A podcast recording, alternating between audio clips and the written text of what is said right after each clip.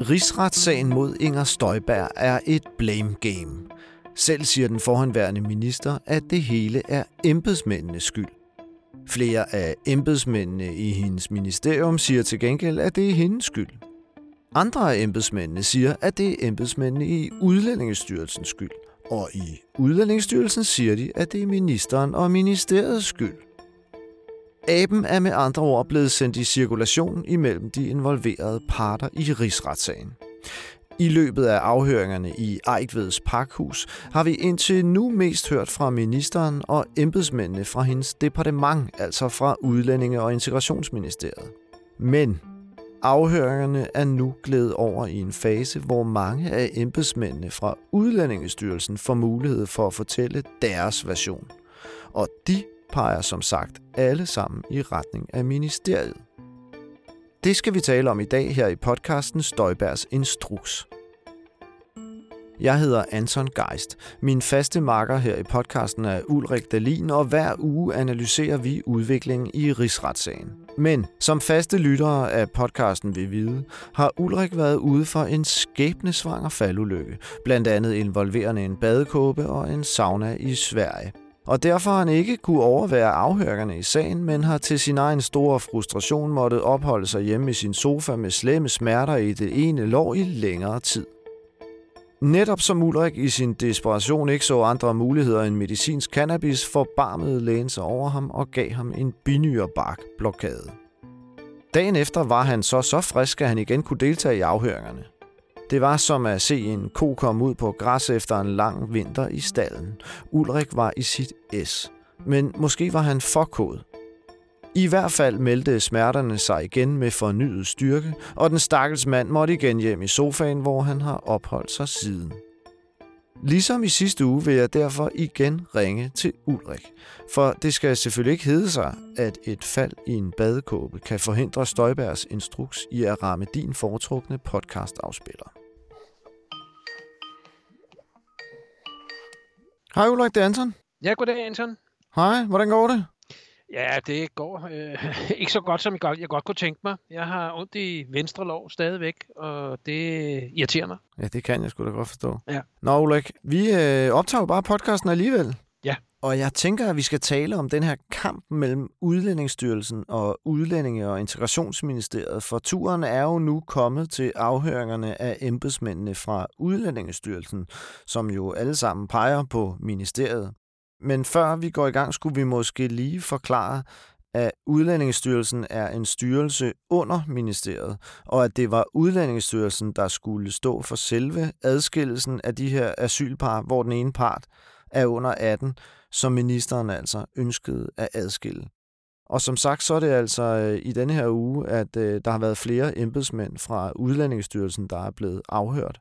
Skal vi ikke snart starte med Henrik Grundet, Ulrik? Jo, han var jo dengang direktør for Udlændingsstyrelsen og havde været det en halvsnæs år. Hans, hans historie er jo en lille smule mærkelig, fordi faktisk ganske kort tid før, at denne her pressemeddelelse, øh, som Inger Støjberg udsender, som jo ligesom er optakten til hele affæren her, øh, der bliver han sådan set, for han at vide at departementchefen i ministeriet, at han er forflyttet til en post i statsforvaltningen.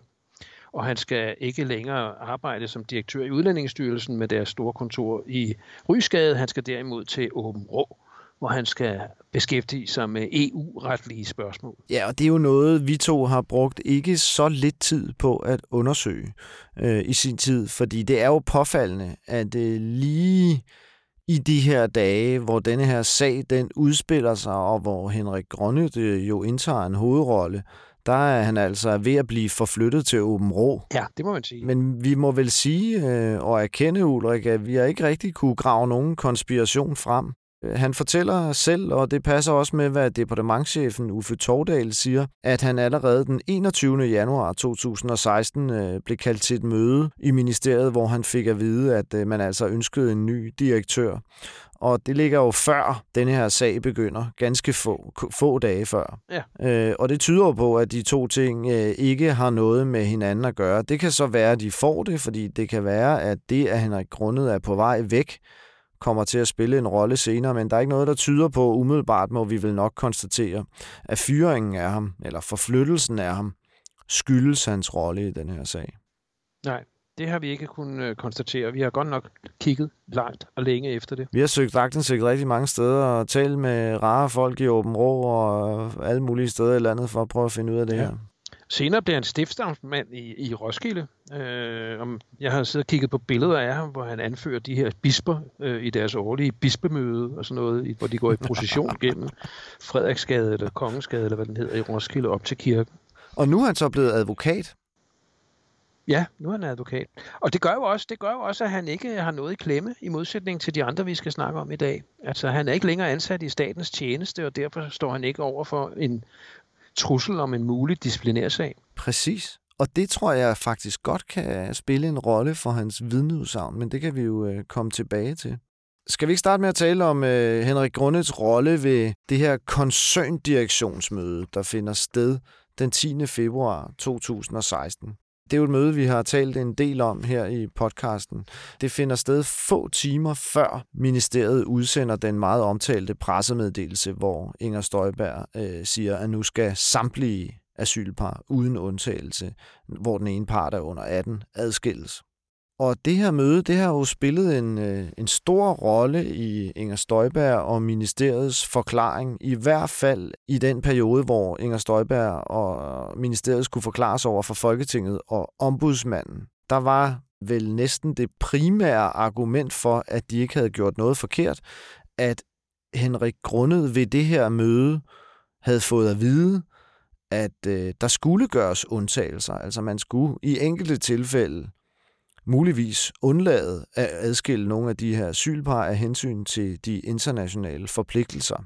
Ja, det har været sådan en formulering, der er gået igen og igen og igen, at det var mundtligt tilkendegivet på mødet over for Udlændingsstyrelsens direktør, at der kunne være undtagelser. Ja, og det har jo hele tiden været en sådan lille smule underlig forklaring, fordi et koncerndirektionsmøde er jo ikke et forum, hvor man normalt ville indskærpe retningslinjer over for en styrelse. Altså det er noget, hvor direktørerne sidder og diskuterer strategi og orienterer hinanden om, hvad der foregår. Og ministeren er med, det skal man også lige have med. Det er heller ikke noget, der har været nogen dokumentation for. Der er ikke blevet taget referat fra det her møde. Men der øh, fandtes så i lang tid ikke nogen skriftlig dokumentation. Men vi kunne så på et tidspunkt, øh, du og jeg, Ulrik, på information, før øh, nedsættelsen af Instrukskommissionen, afsløre en mail, der var blevet hemmeligholdt for både Folketinget og ombudsmanden, som Henrik Grundet skrev umiddelbart efter det her møde. Og det meget interessante ved den mail, det var, at den øh, meget klart indikerede, at Henrik Grundet havde forladt mødet i den overbevisning, at Støjberg ønskede at adskille samtlige asylpar. Nej, altså hvis, hvis man skal tage til ved teksten, den er meget kort, den her mail, ikke? Eller han får, det er et svar på en mail fra hvad hedder det, styrelsens pressemedarbejder, hvor der står ingen med versaler, ingen barnebrud må bo med ægtefælle, og så svarer Henrik Grundet, ja, møde, jeg var til i ministeriet, efterlod ingen tvivl om hendes, og det er jo altså ministerens, hendes indstilling til sagen, uanset børnekonventionen, når parret har et fælles barn. Ja, og det er jo en mailudveksling, der øh, som sagt tyder på, at Henrik Grundet altså mente, at Inger Støjberg ønskede at adskille dem alle sammen, og ikke havde ja. forstået, at øh, han der skulle være blevet indskærpet, at det ikke var dem alle sammen, der nødvendigvis øh, kunne adskilles. Øh, og det var jo lidt af et brag i sagen dengang, vi øh, afslørede den mail, som altså var blevet hemmeligholdt fra ombudsmanden og fra Folketinget, og ombudsmanden blev øh, sådan set øh, rimelig vrissen og kritiserede ministeriet for hemmeligholdelsen og også styrelsen. Øh, og da Henrik Grunde så dukkede op i Instrukskommissionen, så bekræftede han, at han, øh, han havde bestemt ikke forstået mødet sådan, at der skulle, øh, at ministeren ønskede, at der skulle gøres undtagelser. Og det var det samme, han sagde i rigsretten, da han blev afhørt i denne her uge.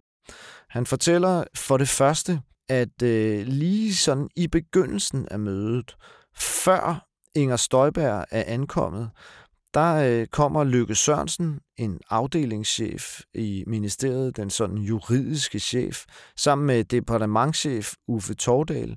Og Henrik Grundet, han får indtryk af, at øh, de er i gang med en, eller de er ved at tale videre på noget, de allerede har diskuteret. Og Lykke Sørensen brokker sig over, at hun har, øh, hun har fået at vide af øh, ministeren, altså Inger Støjberg, at hvis hun vil følge Justitsministeriets råd om, eller indstilling om, at man ikke kan adskille alle de her par, så er det fordi, hun godt kan lide barnebrud. Ja. Og Henrik Grunde får indtryk af, at øh, hun altså ikke øh, mener at kunne komme igennem med, at man skal følge Justitsministeriets indstilling, som er, at man ikke kan adskille dem alle sammen. Ja. Det hører han altså, men det er ikke noget, han selv overhører Inger Støjberg sige. Det er jo altså noget, han ligesom, han ligesom overhører Lykke Sørensen sige til, øh, til departementschefen. Og for det andet, så gengiver Henrik Grundet, hvad der skete i slutningen af mødet. Øh, der husker han det, som om der har været et, øh, et lille afbræk, og at Inger Støjberg og de mødedeltagere, som ikke havde noget med sagen at gøre, de ligesom var forsvundet, og han mener også, at departementschefen muligvis havde forladt lokalet og var kommet tilbage. Og han gav så en orientering til dem, der sad tilbage, og det var blandt andre Henrik Grundet.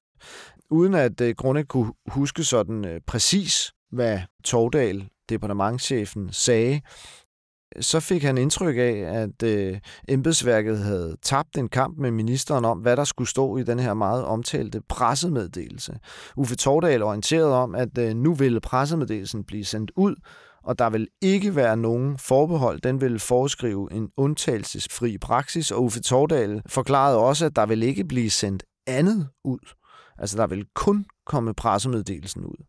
Det øh, fortalte Henrik Grundet om, at han blev øh, noget øh, chokeret over, at det, det øjensynligt var sådan, at, at departementchefen var blevet kørt over af, af Inger Støjberg, for sådan forstod han på Uffe Tordal, at det var foregået, og at der nu ville komme en pressemeddelelse ud, som foreskrev en undtagelsesfri praksis.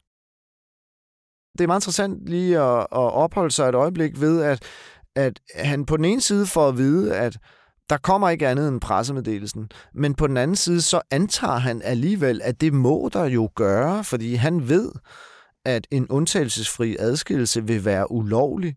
Så han forlader egentlig mødet med i den overbevisning, at der må komme noget mere, øh, fordi ellers øh, så er det jo en ulovlig tilstand. Og så er det, at da han kommer tilbage til styrelsen, så øh, bliver pressemeddelelsen udsendt, og den er øh, netop undtagelsesfri, sådan som Tordal har forklaret ham.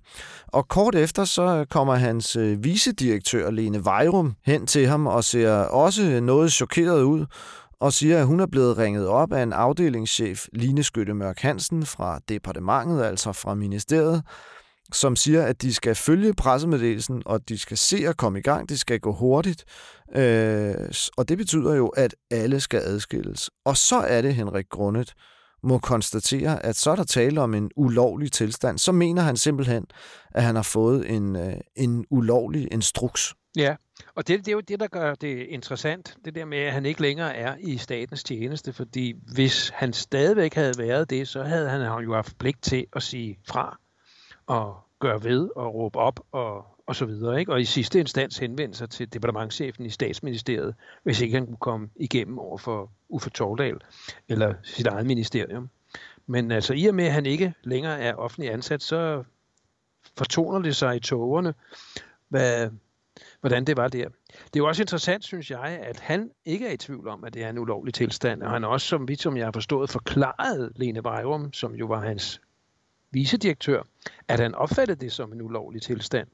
Men jeg ved ikke, hvornår vi skal tale om hende, men det er jo ikke noget, hun erindrer, at, at han har brugt det ordvalg over for hende.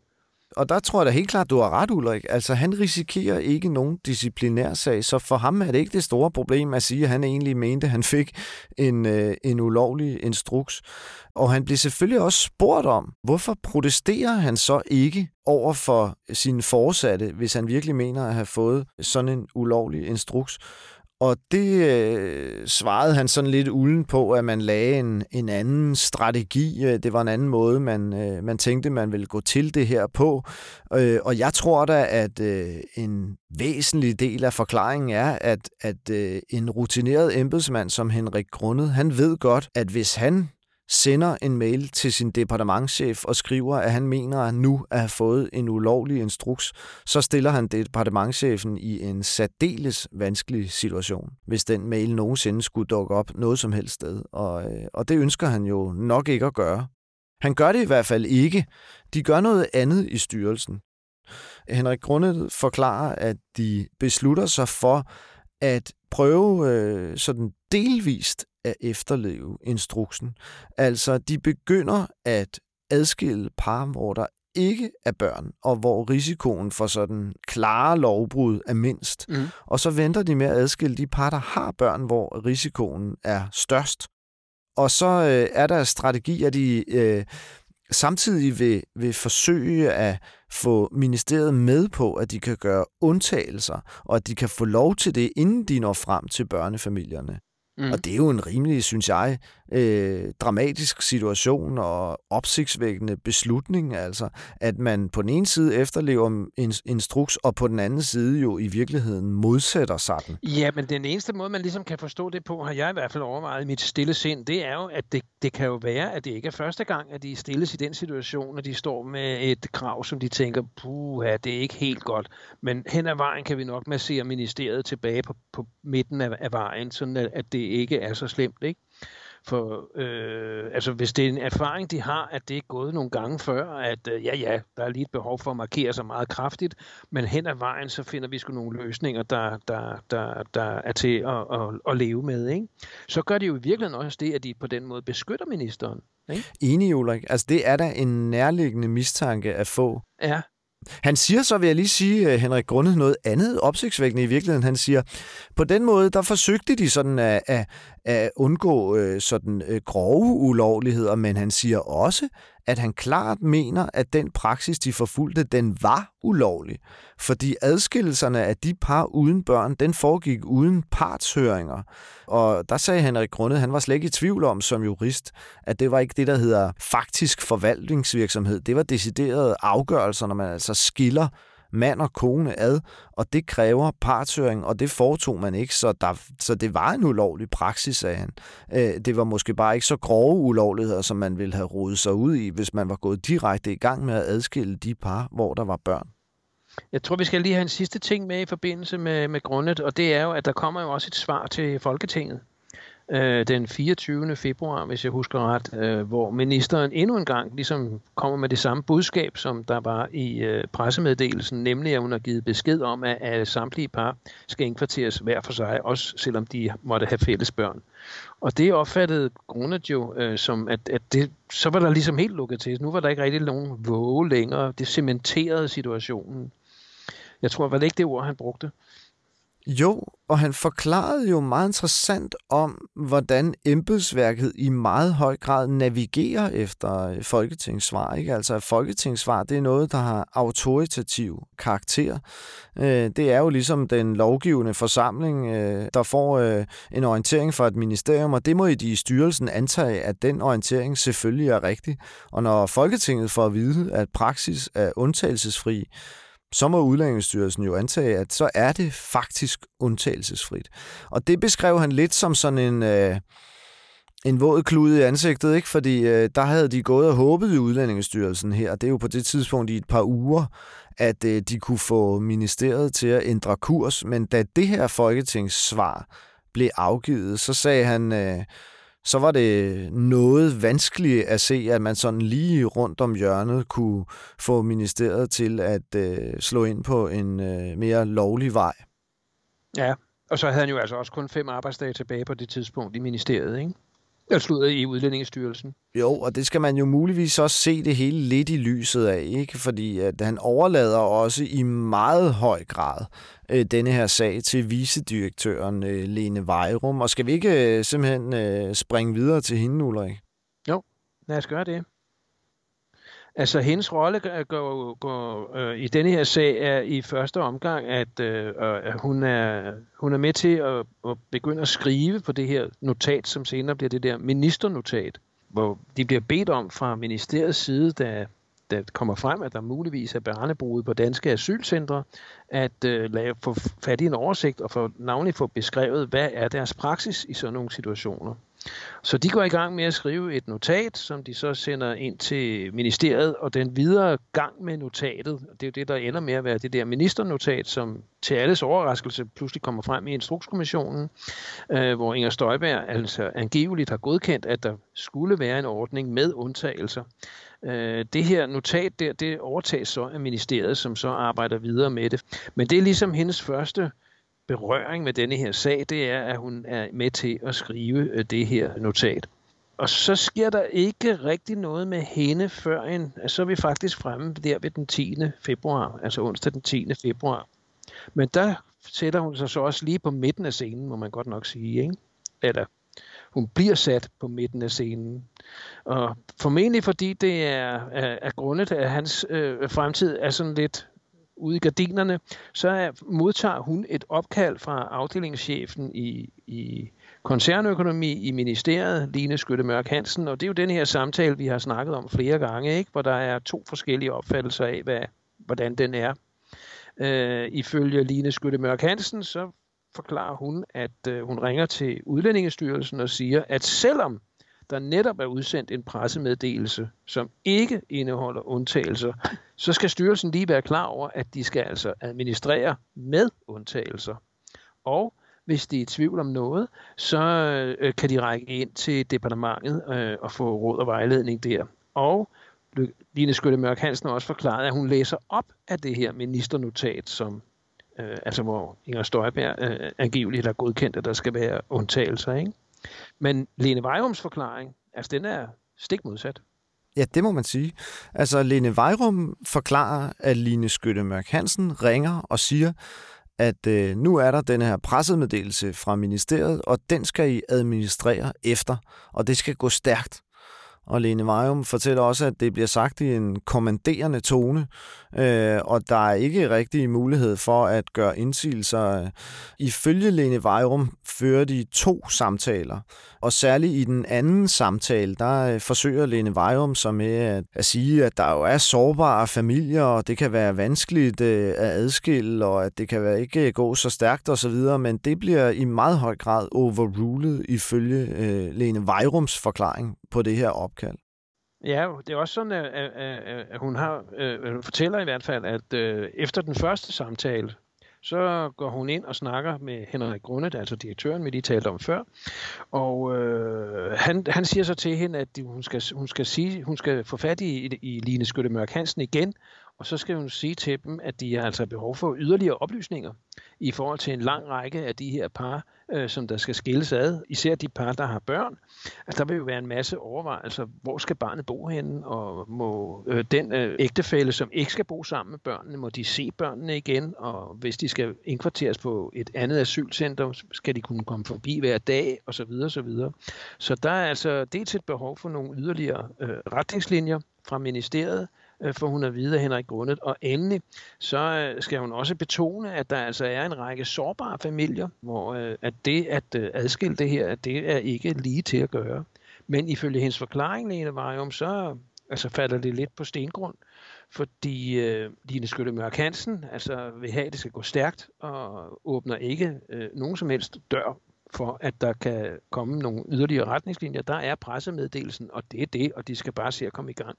Ja, og det er jo to fuldstændig modsatrettede forklaringer på, hvad der er sket i øh, denne her, eller muligvis de her to telefonsamtaler, må man nok sige.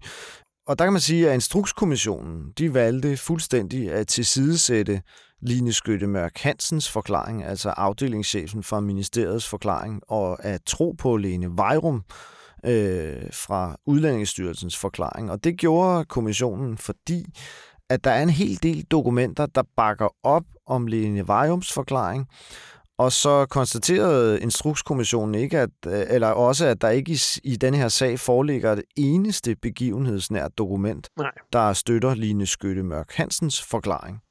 Ja, og man kan jo også sige, at det, som øh, øh, styrelsen går i gang med, det er jo netop at, at, at sende mails rundt til, til de forskellige operatører, hvor de varsler flytning af, af alle unge asylpar.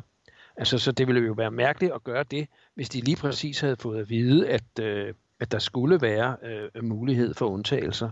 Lene Vejrum kunne heller ikke genkende det der med, at der skulle være læst op af noget som helst. Altså at Line Skytte Mørk Hansen skulle have siddet og, og læst passager op fra det her ministernotat. Og hun havde heller ikke fået noget som helst indtryk af, at der var en mulighed for at række ind til departementet, øh, hvis der var noget, de var i tvivl om. Altså, som, hun, som du også sagde før, altså, det var en kommanderende tone, og det var bare med at, at komme i gang. Og den mail, de sender til operatørerne, sender de for øvrigt også til øh, Line Skytte Mørk Hansen. Ja, en lang række andre inde i ministeriet. Og det underminerer jo i ret høj grad Line Skytte Mørk Hansens forklaring, at øh, hun får en mail, hvor der står, at nu øh, sætter Udlændingsstyrelsen operatørerne i gang med at adskille samtlige par, så burde hun jo reagere, hvis hun lige har ringet til dem og sagt, at de skal ikke mm. adskille samtlige par det var jo ikke sådan, at øh, Lene Vejrum så beskrev denne her situation som så, så entydigt ulovlig, som Henrik Grundet gjorde. Og det er der jo nok en grund til. Lene Vejrum, hun står nemlig i den situation, at Instrukskommissionen vurderede, at øh, man godt ville kunne føre en disciplinær sag imod hende, øh, og hun er stadigvæk i offentlig tjeneste. Og det er jo nok øh, en væsentlig del af forklaringen på, at hun altså ikke beskriver denne her tilstand som så klart ulovlig, som øh, Henrik Grundet, der ikke længere er i statens tjeneste, gør. Hvis man lige skal gøre Lene Vejrum færdig, så skriver hun jo så den 31. marts, efter at ombudsmanden er gået ind i sagen, der skriver hun en notits øh, om øh, denne her telefonsamtale, eller de her telefonsamtaler, øh, hvor hun gengiver altså sin opfattelse af, hvad det er for en besked, de har fået, nemlig at de skal øh, henholde sig til pressemeddelelsen, og at den personkreds, som pressemeddelelsen omtaler, skal de gå i gang med at, at, at, at effektuere.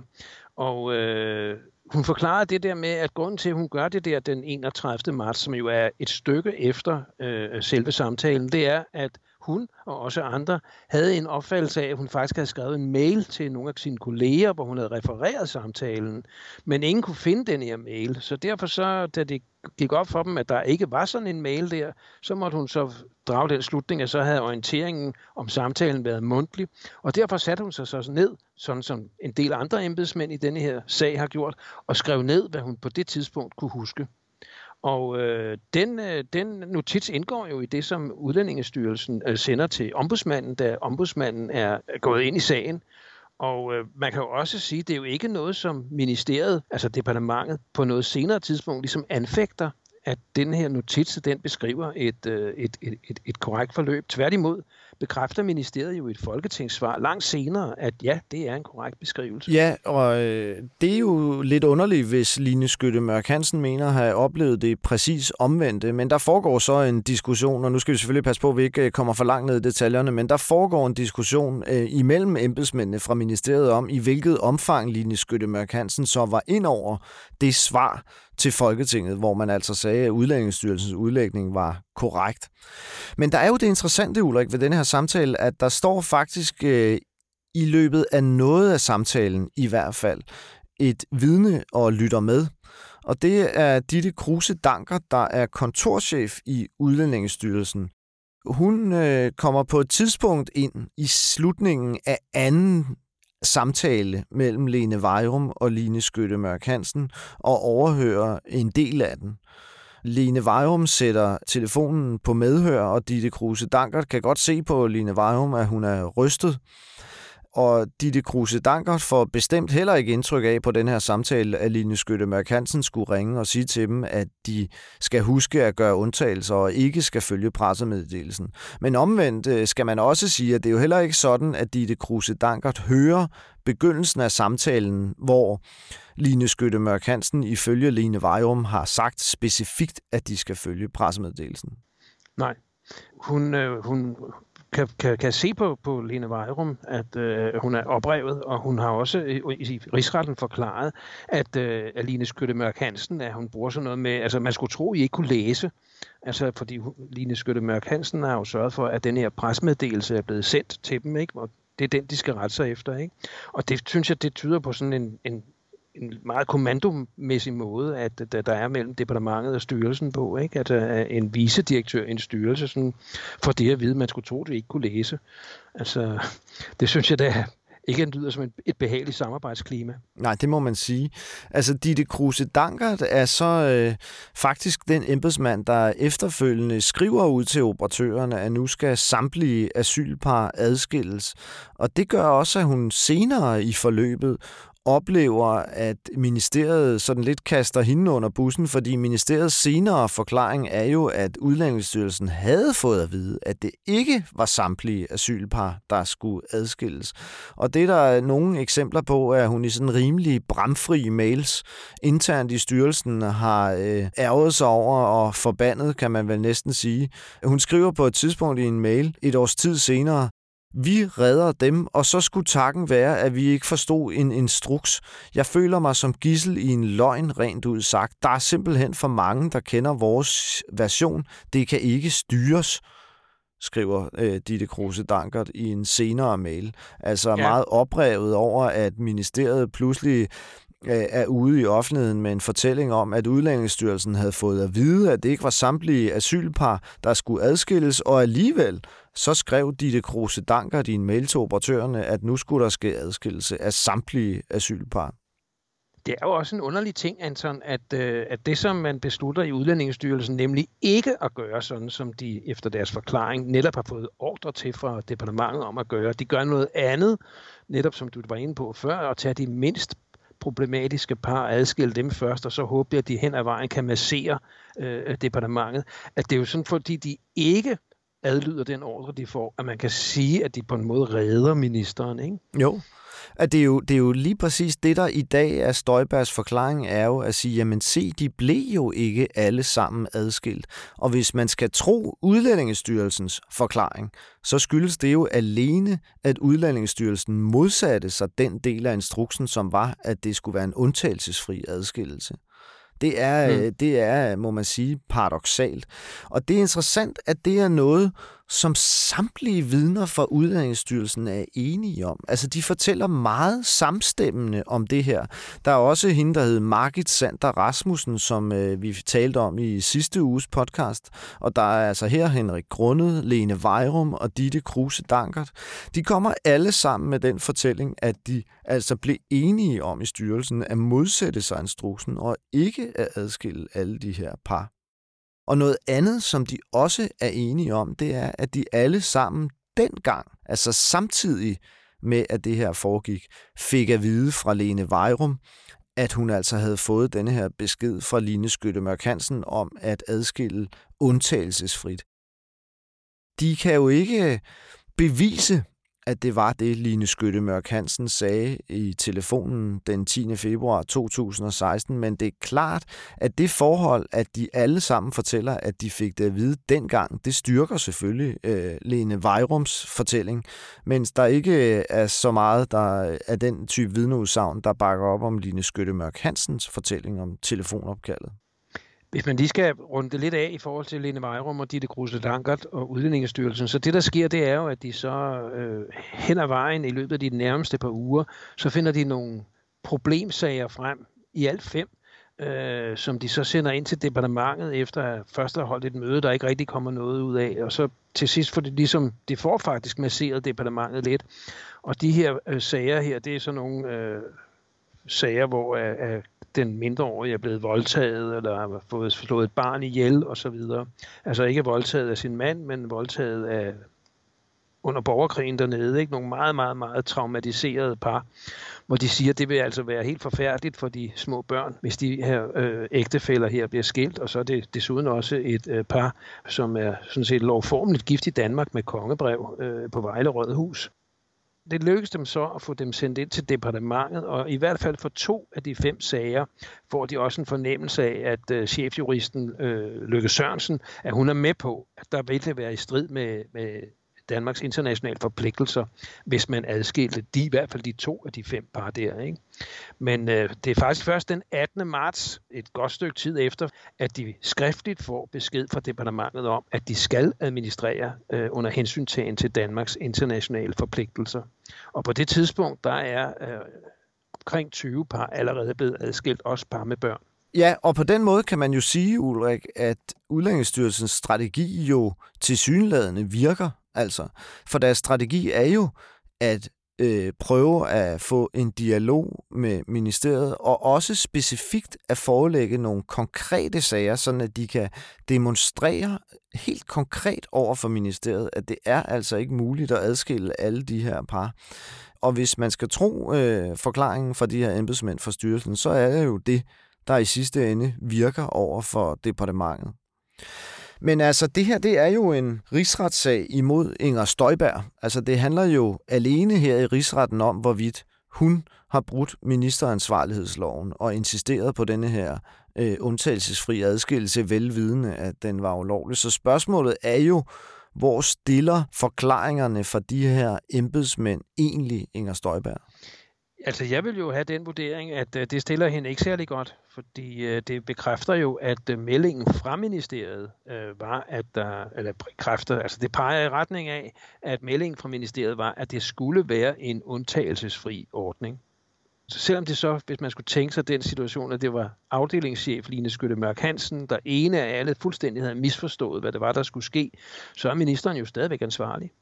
Altså, det er jo på hendes ansvar, at det sker. Det er klart, men det er jo et mere objektivt øh, ministeransvar. Altså, jeg synes, at man må sige, som du gør, Ulrik, at på den ene side, så er de her vidner jo med til at etablere den for anklagerne virkelig væsentlige præmis, at der altså kommer en undtagelsesfri instruks fra Udlændinge- og Integrationsministeriet. Det ved vi jo ikke, om der gør, men det, øh, det er de i hvert fald med til i høj grad at øh, bakke op om, at der gør. På den anden side, så er der jo ikke nogen af dem, der har nogen direkte kontakt til Inger Støjberg om det her. Der er ikke nogen af de her embedsmænd, der hører Inger Støjberg sige, at hun vil have en undtagelsesfri adskillelse. Altså Lene Vejrum, Ditte Kruse Danker og de andre øh, embedsmænd øh, længere nede i hierarkiet i styrelsen, de taler jo ikke på noget tidspunkt med Inger Støjberg øh, om det her, og deltager ikke i nogen møder med hende. Det gør Henrik Grundet. Han deltager i det her møde, vi talte om øh, tidligere i podcasten øh, den 10. februar 2000 2016 før udsendelsen af pressemeddelelsen, men det er jo bemærkelsesværdigt, at det han hører, det kommer fra Løkke Sørensen i starten af mødet, før Inger Støjberg er ankommet. Det handler om, hvad Inger Støjberg har sagt, men hun, han hører hende ikke selv sige det. Og så hører han altså i slutningen af mødet fra Uffe Tordal, at ministeren heller ikke til synlædende ønsker undtagelser, og det er så på et tidspunkt, hvor ministeren heller ikke er der, der er hun så til gengæld gået fra mødet. Så han har det jo heller ikke sådan direkte fra Inger Støjberg. Nej, men det jeg så vil sige til det, det er jo, at øh, de her mails, som øh, Ditte Kruse Dankert sender ind til ministeriet om, at nu har hun altså orienteret operatørerne og bedt dem om at varsle flytning i samtlige sager, at de bliver også sendt til Mark Thorsen, altså Inger Støjbergs særlige rådgiver. Og det er jo en problematik, han i allerhøjeste grad selv har været inddraget i undervejs, nemlig skal der være undtagelser eller ikke være undtagelser, det har vi også talt om tidligere her i podcasten. Ikke? Så han burde jo også være opmærksom på, at hov, hvad er det, der egentlig står her? Hvis han hvis hans minister lige præcis dagen før havde godkendt et notat, hvor, som åbnede op for, at der skulle være undtagelser, hvorfor går Udlændingestyrelsen nu i gang med at, at ville adskille samtlige par uden undtagelse? Altså, så det kan godt være, at ministeren ikke selv har fået det at vide, men altså, det er i hendes eller, aller nærmeste nærhed, at nogen har fået at vide, hvad Udlændingestyrelsen gik i gang med. Bestemt, og der er jo vidner i ministeriet, der altså siger, at de hører direkte fra Inger Støjberg, at hun ønsker sig en undtagelsesfri adskillelse på trods af deres advarsler. Det er der jo. Øh, og det er da helt klart, at vidneudsagnene fra de her embedsmænd i Udlændingsstyrelsen, øh, de styrker bestemt ikke Inger Støjberg i rigsretssagen. Det må man sige. Nej, og man kunne også blive skal tage en sidste ting med, nemlig at øh, de der fem sager, vi snakkede om før, de blev sådan set også gennemgået på et møde med Inger Støjberg og Mark Thorsen, altså den særlige rådgiver, hvor at, øh, at, øh, at opfattelsen blandt embedsværket i ministeriet er, at de synes ikke, at de der sager, som jo altså er fundet frem netop for, at der, de skulle være særligt problematiske eller med meget traumatiserende historie, at der skulle være noget særligt i dem, og nogen grund til, at de ikke skulle adskilles. Nej, der må man sige, der går de altså grundigt til værks ifølge vidneudsagnene. Men Ulrik, jeg vil sige, at vi er ved at være nået til slutningen af denne her episode af podcasten Støjbergs Instruks. Måske vi lige på falderæbet skal fortælle, at det altså går ret stærkt med den her rigsretssag. Det er lige blevet meddelt fra rigsretten, at der allerede skal være procedurer i sagen fra den 22. november og de følgende dage. Og når procedurerne er overstået, så er det jo altså tid til, at der skal fælles dom.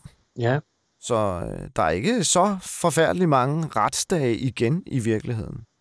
Nej, så skulle man måske gentage vores opfordring om, at øh, hvis man vil prøve at se, hvordan sådan en rigsret udfolder sig, så er der altså stadigvæk ledige pladser, men efterhånden ikke så mange retsmøder, så man, hvis man vil derhen, og det er jo Ejkveds Parkhus, og det er klokken 9 om morgenen til klokken 15, så skal man altså til at skynde sig.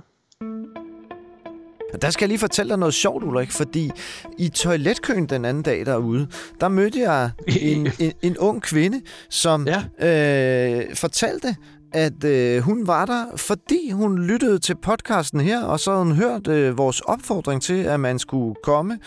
Og det havde hun gjort, og hun var kommet den dag, hvor Henrik Grundet øh, afgav forklaringer. Jeg sagde jo begejstret til hende, at det var da en utrolig heldig dag, fordi det synes jeg da, det var da en højdramatisk og spændende forklaring. Og det, øh, det, det synes hun vist ikke lige frem, men jeg tror nu nok alligevel, hun synes, det var spændende nok, og øh, det tror jeg, uden at hun måske helt øh, var så meget op at køre, som jeg var. Og jeg synes, du har ret, Ulrik. Det her, det er Danmarks historisk. Find øh, kalenderen på Rigsrettens hjemmeside, se hvem der bliver afhørt, og så vælg en dag at komme ind. I lyttede til podcasten Støjbergs Instruks, hvor Ulrik Dalin og jeg selv, Anton Geist, hver uge samler op på ugens begivenheder i rigsretssagen mod Inger Støjberg og diskuterer udviklingen. Du kan finde os i din foretrukne podcastafspiller. Podcasten er i denne uge klippet sammen af Emil Rothstein Christensen. Rasmus Bo Sørensen er redaktør. Vi høres ved i næste uge.